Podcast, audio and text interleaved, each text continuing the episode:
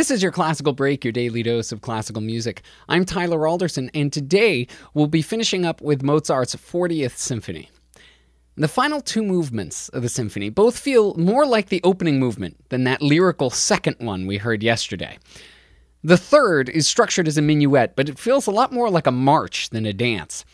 There's a lighter trio section in the middle that gives us a breather from the drama, but then it's right back into the fray. The final movement is urgent, featuring a rising theme that drives it forward. But for all that momentum, and for such a dramatic piece, the ending is kind of odd. It's not a build up to a big final cadence, it's not a slow fade away. The piece just kind of ends. There's a whirlwind of activity, the whole orchestra joining in, and then it sounds like Mozart was called to dinner or something and had to just end it right there. And this has fueled speculation that Mozart actually wrote this as part of a cycle with the 39th and 41st symphonies. The 41st certainly has a more forceful ending. An ex- exuberant mood could be seen as a reaction to and a remedy for the darker turn this symphony takes. It's possible that he wanted all three of them to be performed back to back to back, so this would just be the middle rather than the beginning, middle, and end as a standalone piece. But taking this piece on its own, it's hard not to see a parallel with Mozart's life and career in the somewhat abrupt ending. And it's worth talking a bit about what came after Mozart's untimely death, because it brings up some interesting questions about what might have been had he lived.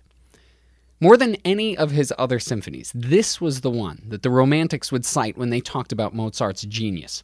And it makes sense. This has so many of the hallmarks of Romanticism the contrasts in mood, the expanded tonality, and the powerfully emotional feel of the music all fit the Romantic ideal of what music should sound like. Schumann described the symphony as having a quote, Greek lightness and grace, which is a funny thing to say when compared to the rest of Mozart's symphonies, but it makes much more sense if you're comparing it to Schumann's or Beethoven's symphonies. And that remark by Schumann makes you think that maybe he was thinking about this symphony more in light of the romantic music of his day. And that's where the less than satisfying ending becomes much more poignant. Because Mozart's own life had a similar ending. Nothing big or dramatic, just an illness followed by a quiet death at the age of 35. He had just premiered The Magic Flute, which was a huge success, and had he lived, his financial situation would have improved dramatically. But he probably would have kept on writing, too, and that's the biggest unknown that we have. What would he have done? Especially as the classical era gave way to the Romantics. Would his music sound as dramatic and experimental as this piece? Would we look at this as some sort of transition in the way that he wrote music? To give some perspective, Mozart wrote 41 symphonies in his 35 years. Haydn, his close friend and mentor, had a similar number written at the same age, and he finished with 104. Mozart would have been 52 when Beethoven premiered his monumental Fifth Symphony, one of the dividing lines people point to in the transition between the two eras. Haydn wrote almost 30 symphonies from his 50s onwards, so you can only imagine what Mozart might have done. I don't want to go too far off the speculation deep end, but after you listen to these final two movements, it'd be worth going and listening back to the episodes on Mendelssohn's Scottish Symphony or Beethoven's Third Symphony, pieces that were written in the decades following this one. Now, this is definitely a classical symphony. It bears a lot of differences to those pieces, but it's also not hard to hear where it might fit in with those later pieces. And it's also not hard to wonder what might have been. Here's the Musopen Symphony with the final two movements of Mozart's 40th Symphony.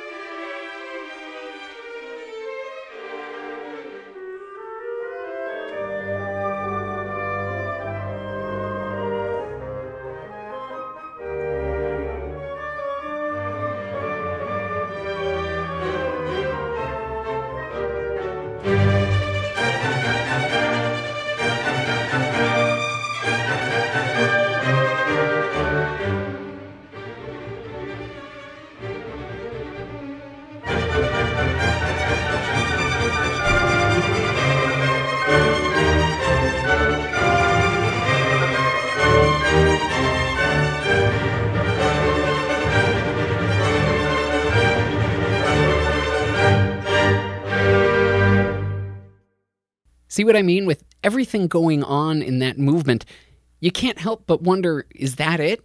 And that's kind of a metaphor for how people saw Mozart's achievements. I mean, he achieved so much. He's one of the greatest composers to have ever lived, and yet we're wondering what could have been had he lived past the young age of 35.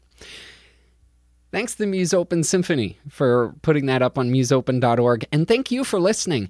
If you have the chance, please rate and review this podcast wherever it is that you're getting it. I'm Tyler Alderson, and tomorrow for your classical break, we'll be listening to a few extracts from Berlioz's Damnation of Faust. Is it an opera? Is it a cantata? Well, somewhere in between. I'll tell you more about it tomorrow. I'll see you then.